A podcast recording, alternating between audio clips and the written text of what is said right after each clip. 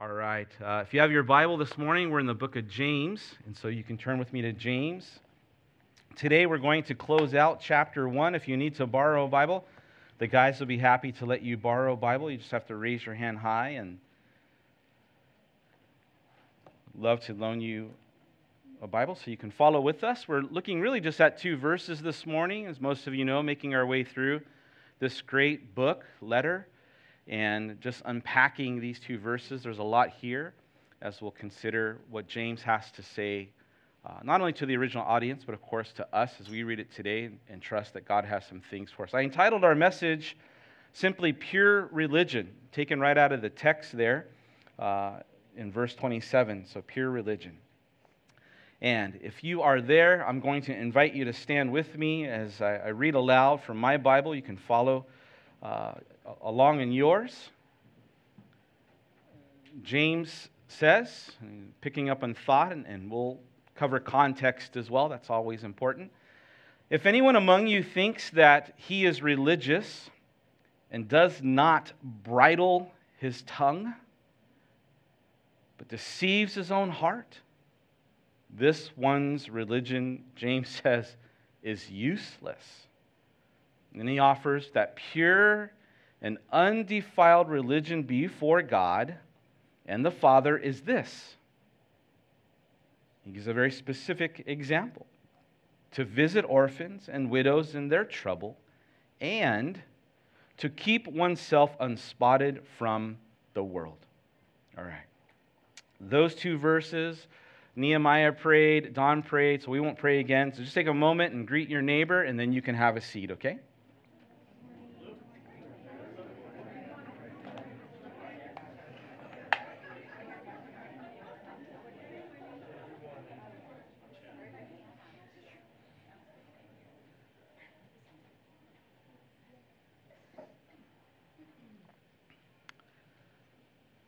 So there, there are many blessings of living here in Okinawa, and, uh, and, and one of them is that, uh, from my experience, most of the time, that when you order your food from a restaurant, uh, from a particular menu, uh, one of the blessings is that the actual food that comes out to your table uh, looks as good, sometimes even better than what's been advertised.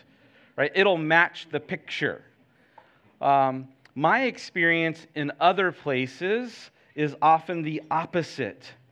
It's often that uh, what's on the picture or what's pictured on the menu or what's depicted, that what arrives looks nothing like you. You're like, what is this? This is not what I ordered. And, and so I've come just to expect uh, my order not to look like what has been pictured. But in Okinawa, if you found this to be true, what's depicted is often what's delivered. It's a very close match. And so, in that, I don't feel like I'm being cheated or I'm being tricked. Uh, it's one of those things that I appreciate about living here. I say all that as we look at here, James, that the book of James calls us as Christians, if you name the name of Christ as your Lord and Savior, for us to deliver, if you will, what is declared. And, and we've talked already how James, in his approach to this, he does not hold back. He doesn't care if he steps on our toes. He will get in our face and he will call us out in love, but in truth. And he isn't afraid of confrontation. He doesn't really beat around the bush so much. And, and, and he doesn't have any issues to tell it like it is. And in one way, that's what James is doing here.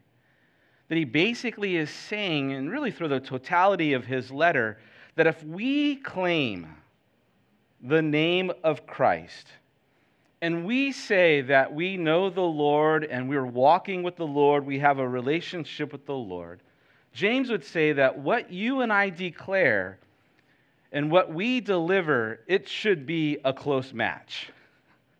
Right, we've talked, right? James says there should be an equal sign between our words and our works, what we say and what we do. Now, there are a number of things that we should do, that we can do to shine our light in this world as believers in Jesus Christ. James doesn't give us an exhaustive list here, he just names a few things.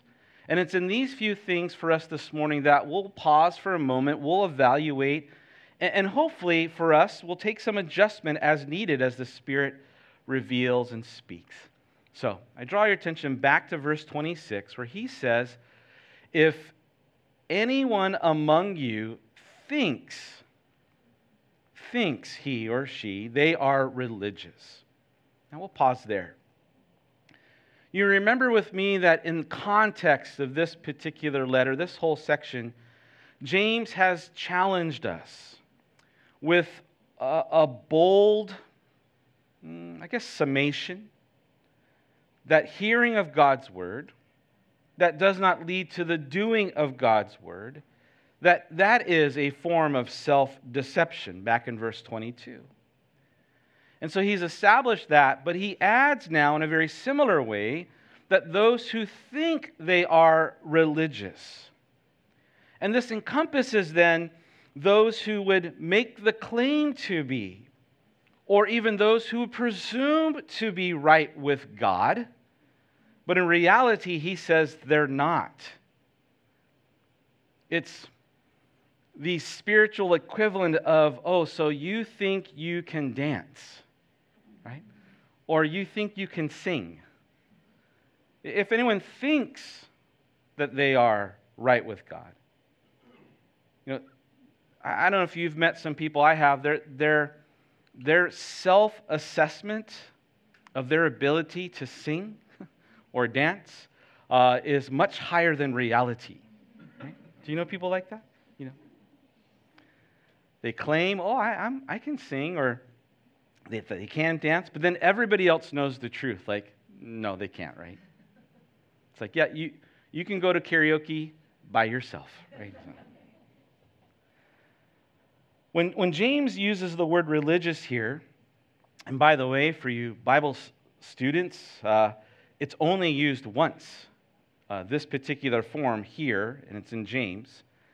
But it denotes uh, ceremony, it denotes an, an observance of religious activities or tradition.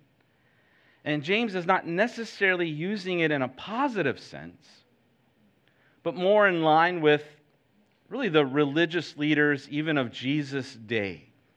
And if you're familiar with the Gospels, you know that often the religious leaders of Jesus' day, uh, the Lord had some hard words for them at times.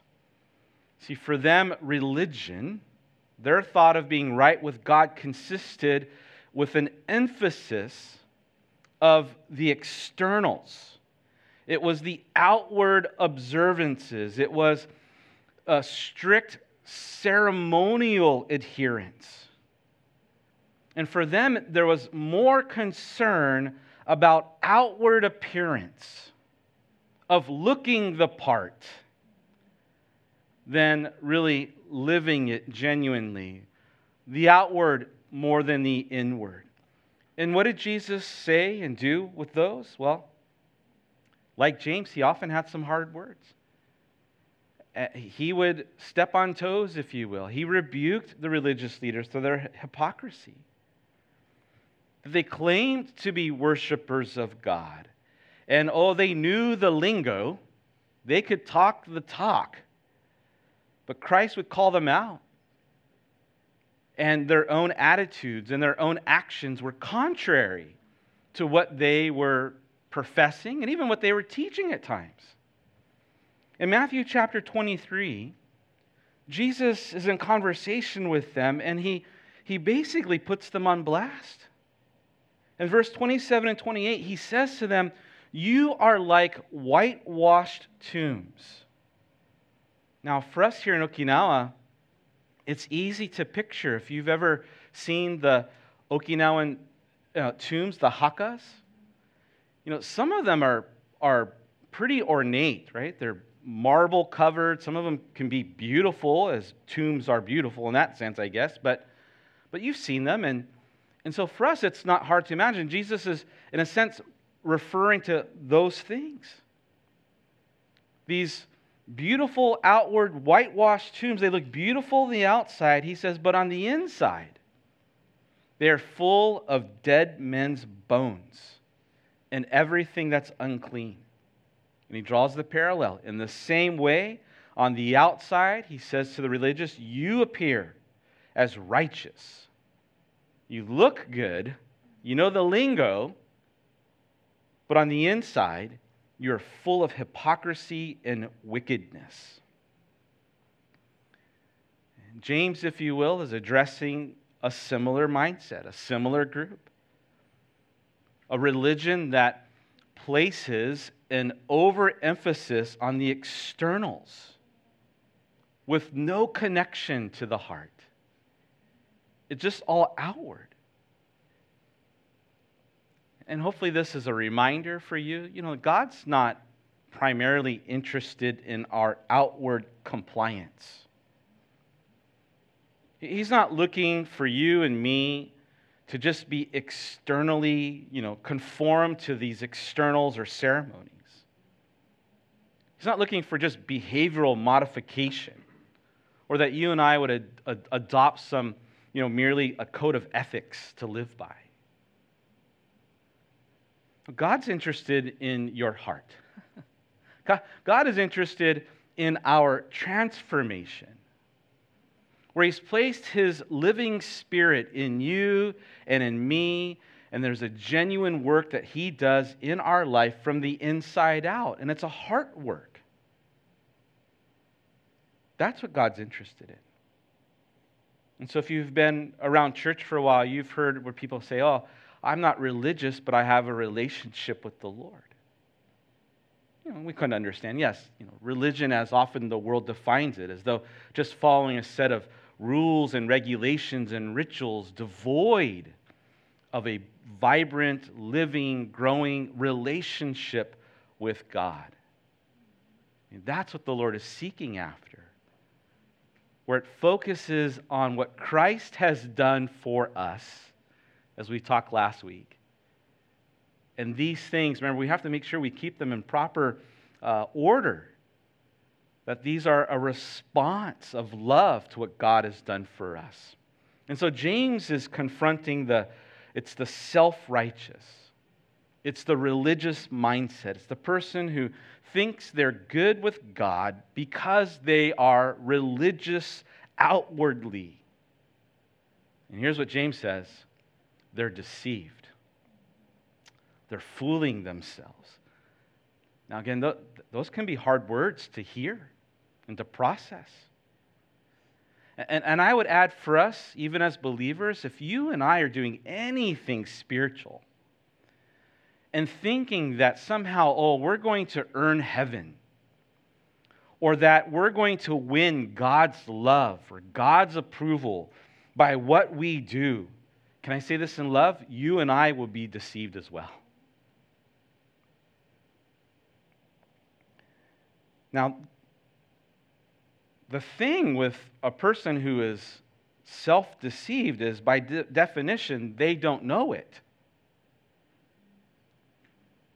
You know, it's like walking around with sauce on your face, or maybe your buttons are all off. Like you're, you're not aware, right? You're not self aware and you didn't know until someone comes up to you and says, Hey, you got something right there. You know, with a beard, it often happens, and people are like, Hey, you got something. Like, oh, yeah, that's just my bento for later, you know.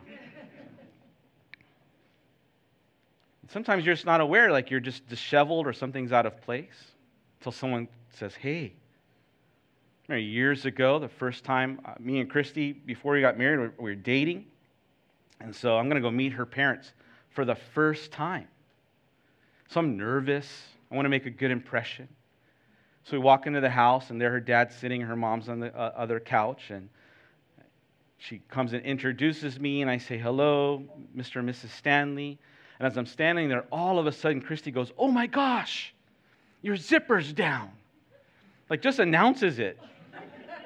and I, I was mortified. I just turned bright red. I was, it, and then, if it wasn't embarrassing enough, she, she reaches for my pants like, and starts to try to help me. And I'm like, what are you doing? Like, like it's the first time, true story. I could have died. But I married the crazy girl. Yeah. I wasn't aware. Yeah. Every time I go to see your parent, I'm like, all right, I'm good. I'm good. Some people aren't aware. And so James is calling him out. what does he say, though? What's an indicator? What's the spiritual, your zippers down? He says, Do not bridle your tongue. If you think that you're good with God, here's the indicator. Here, here's a sign. Here, here's a check. If you don't bridle your tongue, you deceive your own heart. Now, James returns to the topic of the tongue. If you've been with us, you remember that he's talked about that back in verse 19, where he gave us a prescription for our mouths and our ears and our heart. And he points to a giant factor of genuine faith, and that is, guess what? Our words, our lips, our mouths. And Scripture, really, all of Scripture, points us to this that what comes out of our mouth is one of the biggest indicators of what's happening in our heart. And Jesus said in Luke 6:45 that a good person out of the good treasure of their heart produces good, and the evil person out of the evil treasure produces evil, for out of the abundance of the heart the mouth speaks. Now, James will have much more to say about what we say, the power of our tongue, the destructive power specifically. Um, but the emphasis here, as he just kind of drops this back in, is on the ability to control our mouths. And he uses analogy that the writers of, or the readers of the, the you know, this early church would understand. They're familiar with the, the idea of bridling. Later on, he's going to talk about how a bit in the horse's mouth, something so small, can control, you know, restrain a powerful animal. And so the readers would get it, they understand. And I haven't really been around horses so much. I don't know if you've had, but I mean, I, I know what a bit and a bridle is. You know, it's a harness. And so James uses this analogy to illustrate uh, again, how something small, like our tongue, can wield tremendous power, but how uh, the bridle, it, it represents control. It's how you control the bit. And so, one place for you and for me that we can pause and, in a sense, just check our own faith and where our heart is at is by our speech what's been coming out of our mouth lately? What's the jokes that we tell? The things that we say to our loved ones? What's going on with our mouths? Um, my doctor doesn't do this anymore, but I remember in our, when I was younger and initial checkups, when you go to the clinic or the doctor, you know, one of the things they would do is they would say, open your mouth and they have a tongue depressor, they'd say, say ah, right? And they would check your tongue. And, and that was, you know, one indicator of our health. And so similarly, similarly, spiritually, James is saying, listen, one of the tests of our hearts spiritually is to see what's going on with our tongue. And what he's alluding to here is the idea that an out of control tongue, it's not bridled. indicates a false faith. We're deceiving ourselves. It's the person who claims to know God, but then they don't have any control over the things they say, the jokes they tell, the, the things that come out of their mouth gossip or slander, or rudeness, or, you know, crude things. Or they just nonsense words. You've met people where they just talk and they, and you kind of know right away, right? They're just talking and talking. It's like they're, it's just a, it's a it's flowery speech that's just providing a, a superficial covering for their shallow spirituality. Like, God, they don't really, they're just talking. And so for us, you know, it's a, it's a test. Now, the, the test, though, of, of our genuine faith isn't necessarily the, what, you know, the ability to speak. Sometimes there are people who know this, say the right things. But here, James gives emphasis on the ability to control what we say.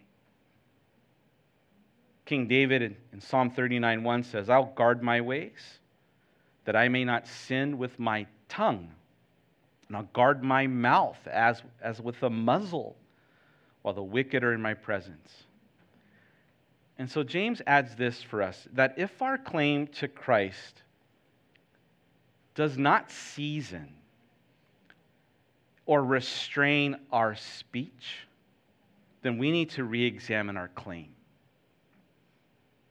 That, that's the you know, stepping on our toes and getting in our face.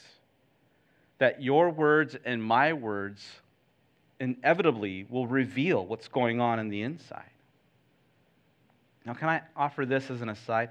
I, I think for, for us as Christians, it, it's always good for us to consider our speech it's good for us to take pause and take inventory of what, what have we been saying lately and how have we been saying things lately?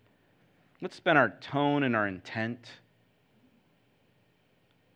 Are, are we communicating with kindness and grace? Is our speech been seasoned with grace? Are we imparting grace to the hearer? That's important for us. You know, and it's good for us to say, Lord, forgive me, or ask forgiveness if you've offended or hurt someone. And ask God to help us when to speak and when not to speak, and what to speak, and have tact and wisdom in our words.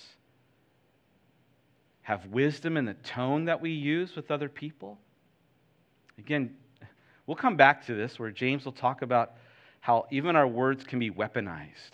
You can build a life or you can destroy a life by your very words. Now, let me also provide this qualifier. James is not talking about us that fall into sin occasionally. At times, we say selfish things. I'm capable of that. You're capable of that. We, you know, we, we, we say sinful things and hurtful things at times. We're all guilty. Most of us are guilty of that. You know, James later say, if, you, if you're perfect in your word, then you're perfect in your faith. But rather, he's talking about the, the habitually unbridled, continually unconstrained. There's no control, there's no filter. And so he just tells us straight. Again, I'll repeat myself. You claim to be a follower of Christ, and your words and your mouth is just unhinged, you need to check your claim. It's, take a heart inventory. If, you if your words don't match your actions, and even just says you're deceived, you're living in self deception. And he adds to that. Notice he says, and this one's religion is useless. It's not soft.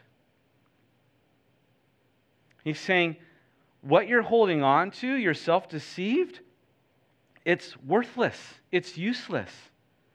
It means it's in vain, it's empty, it's devoid of force, it's non productive, it's dead, it's fruitless, it's aimless, it has no value. That one word encompasses all of those things.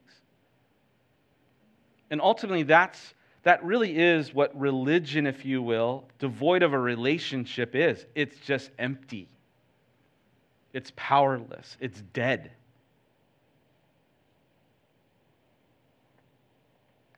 It may appear on the outside to be valid, but it's ineffective.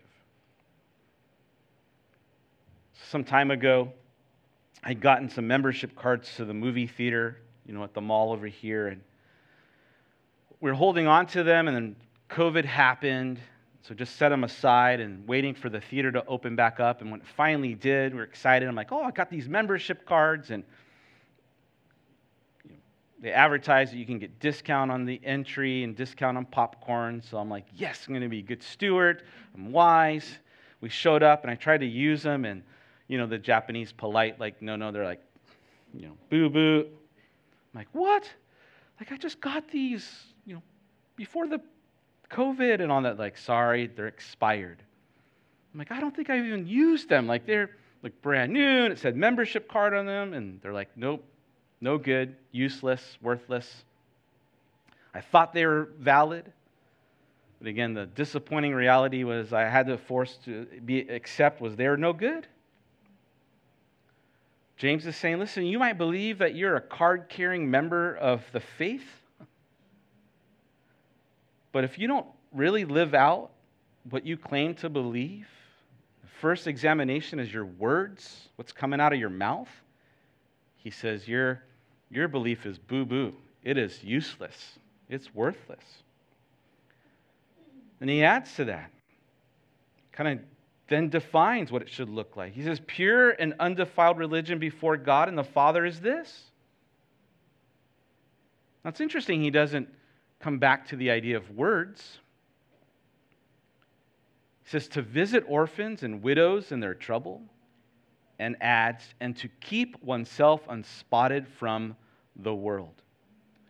James now provides practical examples of what genuine faith looks like.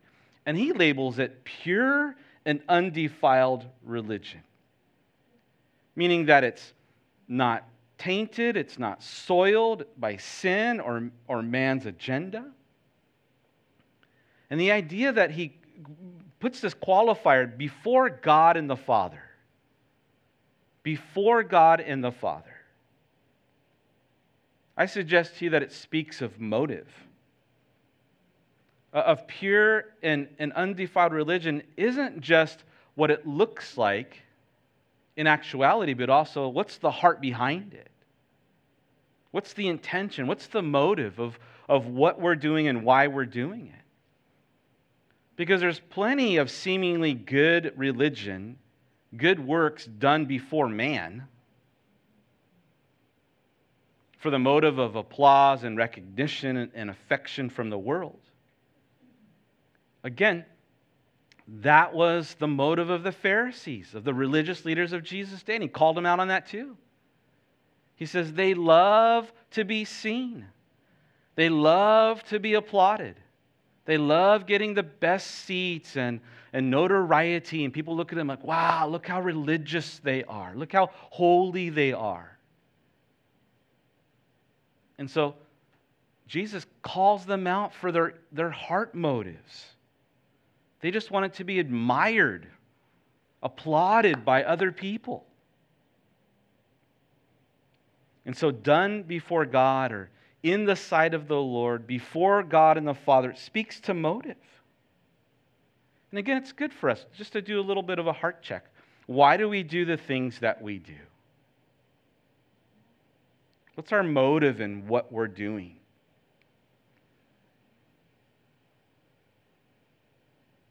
Should not. We're tempted. If you're like me, there's times I, you know, I, the thing that I often struggle against is I, I like when people like me. And so I have to struggle against just pleasing people for the sake of them just liking me. That we wouldn't do things for the fear of man or man's applause or recognition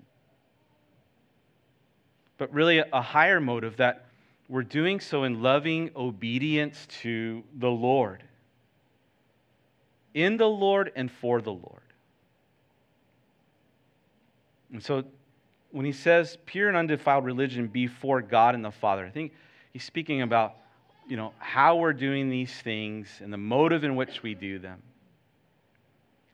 In fact, it's not just James that covers this. If you're familiar with 1 Corinthians, Paul takes a very similar approach where he addresses a, a, a, group of a church, a community of believers. And in 1 Corinthians 13, he gives this list of, of gifts and abilities, of great sacrifices and charity. And he adds this qualifier to those things. He says, You might be able to do these things and give these things, give away all that you have, even give your body to be burned. And he says, But if you don't do that with love, he's the same, it's the same conclusion. It's worthless. It's useless. It's boo boo. And so God's love needs to be the moving force behind what we do. So, kind of summarized it this way. You can bear with my longer point that, you know, genuine faith for us, it's going to, it should, in a sense, reflect God's passion and God's priorities. But it's demonstrated through us. Like we then reach out to others in need in the love of the Lord.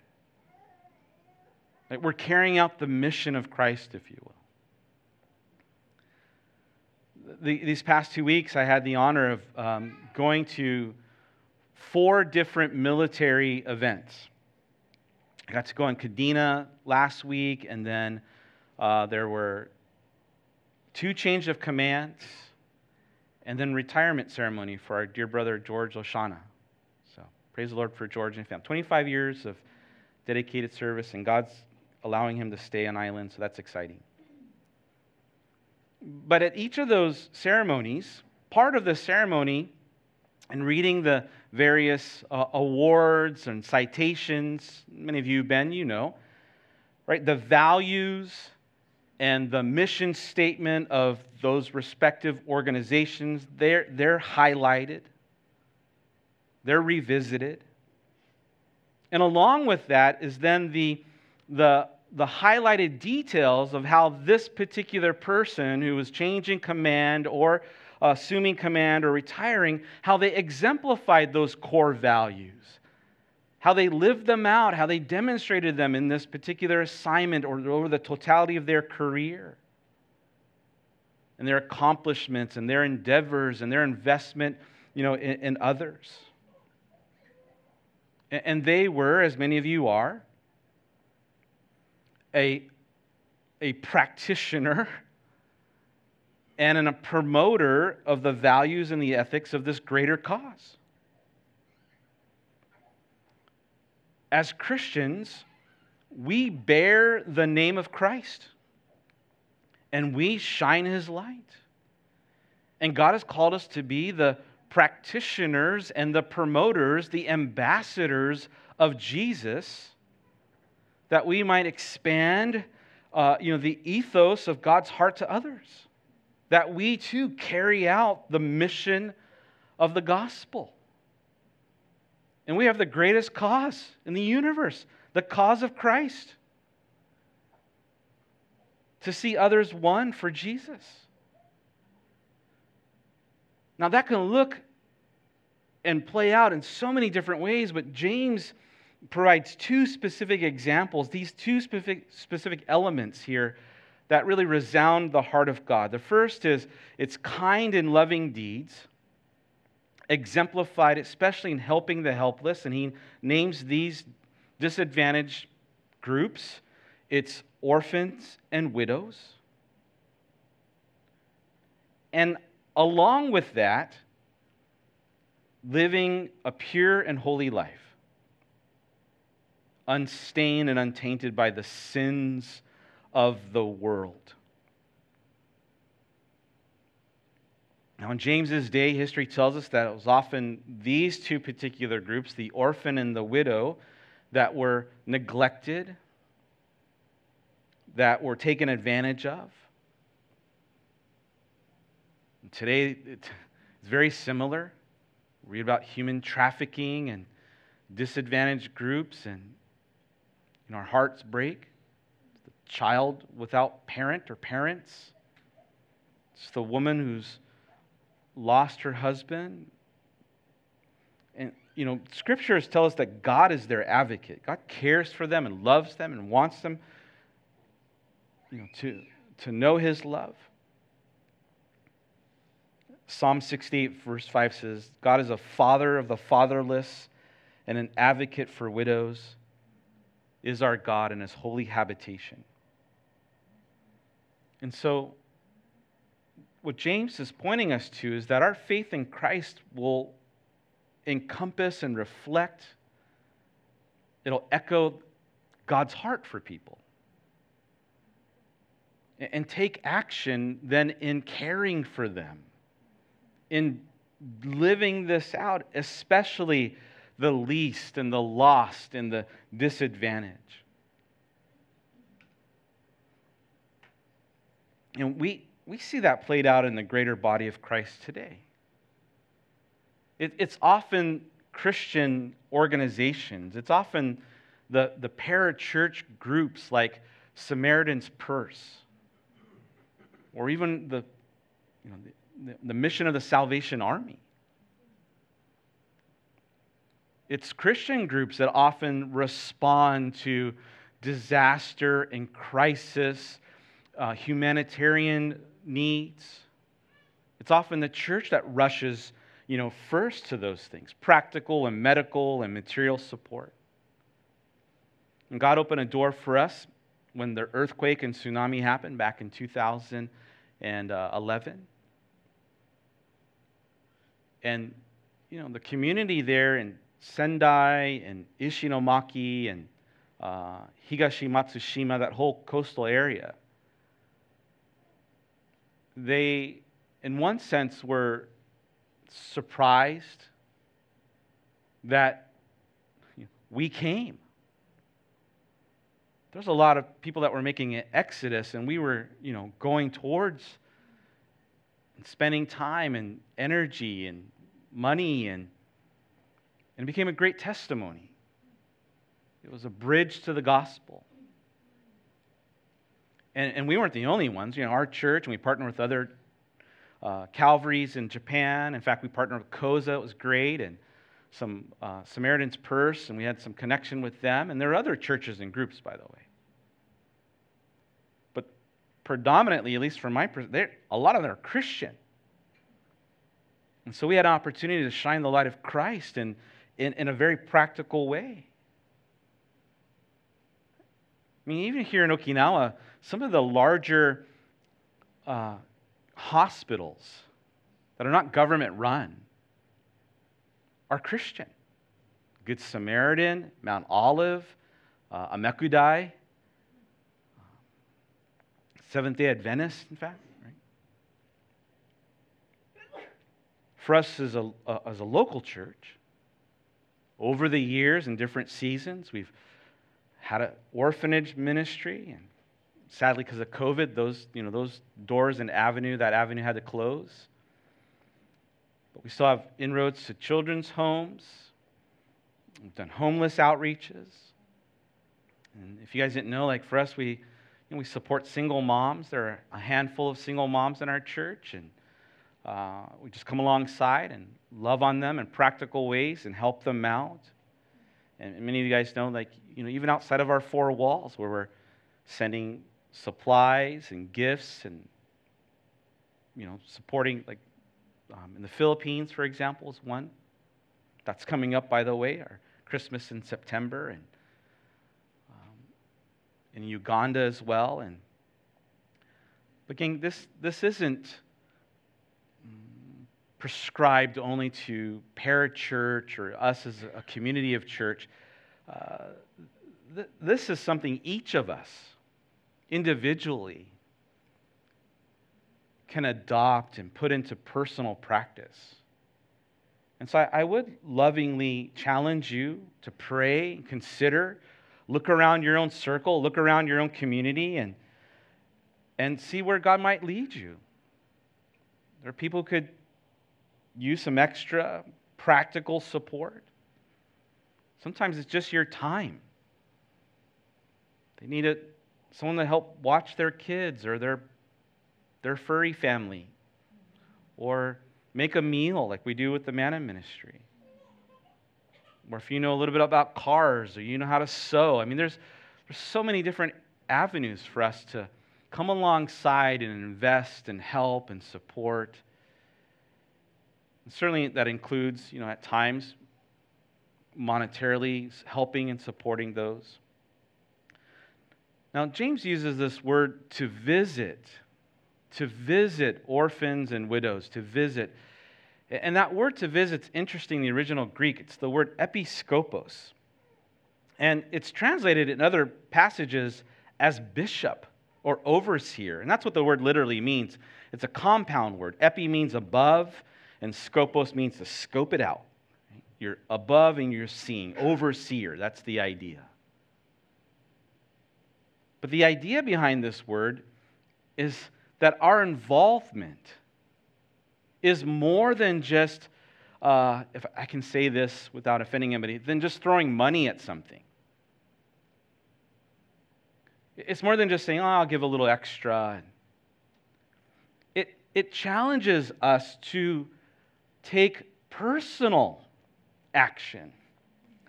Where you come along, you, you stand with and next and in front. It's, it's shoulder to shoulder, it's face to face. It's your going to their living spaces, it's inviting them in, uh, into your house. It's relationship.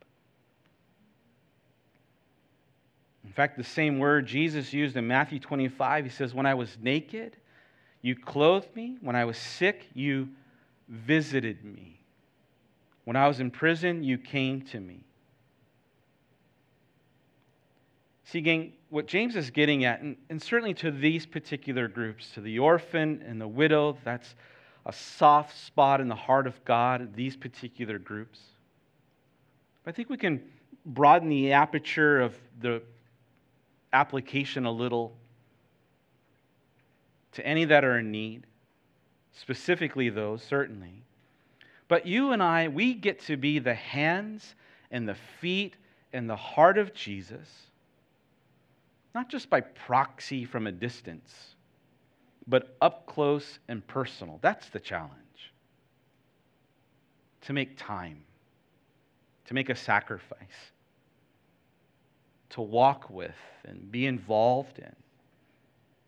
Now, James offers, I think, a very important counterbalance here because he says, Pure and undefiled religion before God and the Father is this be active, outwardly give, specifically to orphans and widows in their trouble. He says, and, or in some translations, it just keeps on going, to keep oneself unspotted from the world. And I, I call it a counterbalance because, on one hand, we should be concerned for others. And we should be concerned about social issues and societal ills. That is on the heart of God. We're not called to be just inwardly focused. Many, many years ago, when I worked at Nike, um, out on the sales floor, there's a, oh, this is my notes, sorry, Ikwe. The sales team, they, all, they would wear these red jerseys and they'd all huddle together. And I'd walk by, I'm like, hey, you look like a blood clot. Move, you know, just. I mean, there's an aspect we are to uh, be a light to the world by our love for one another, genuine concern in the household of God, esteeming each other better than ourselves. But it's not just that. It is then to extend and share, not just be inwardly focused, but to be inviting others in, to be reaching out.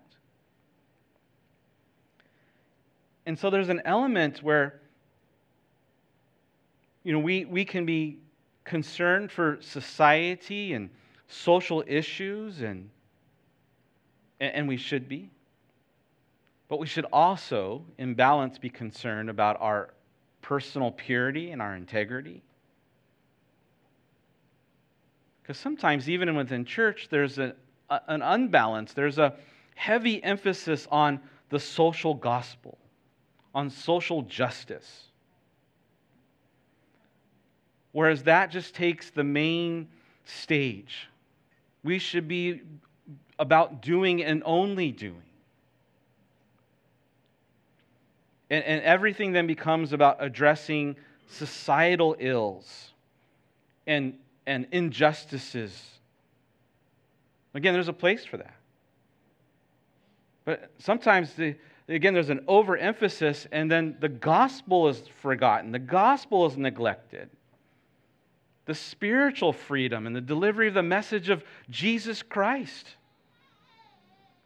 The inward transformation that God wants to bring, not just the outward uh, you know, support and change.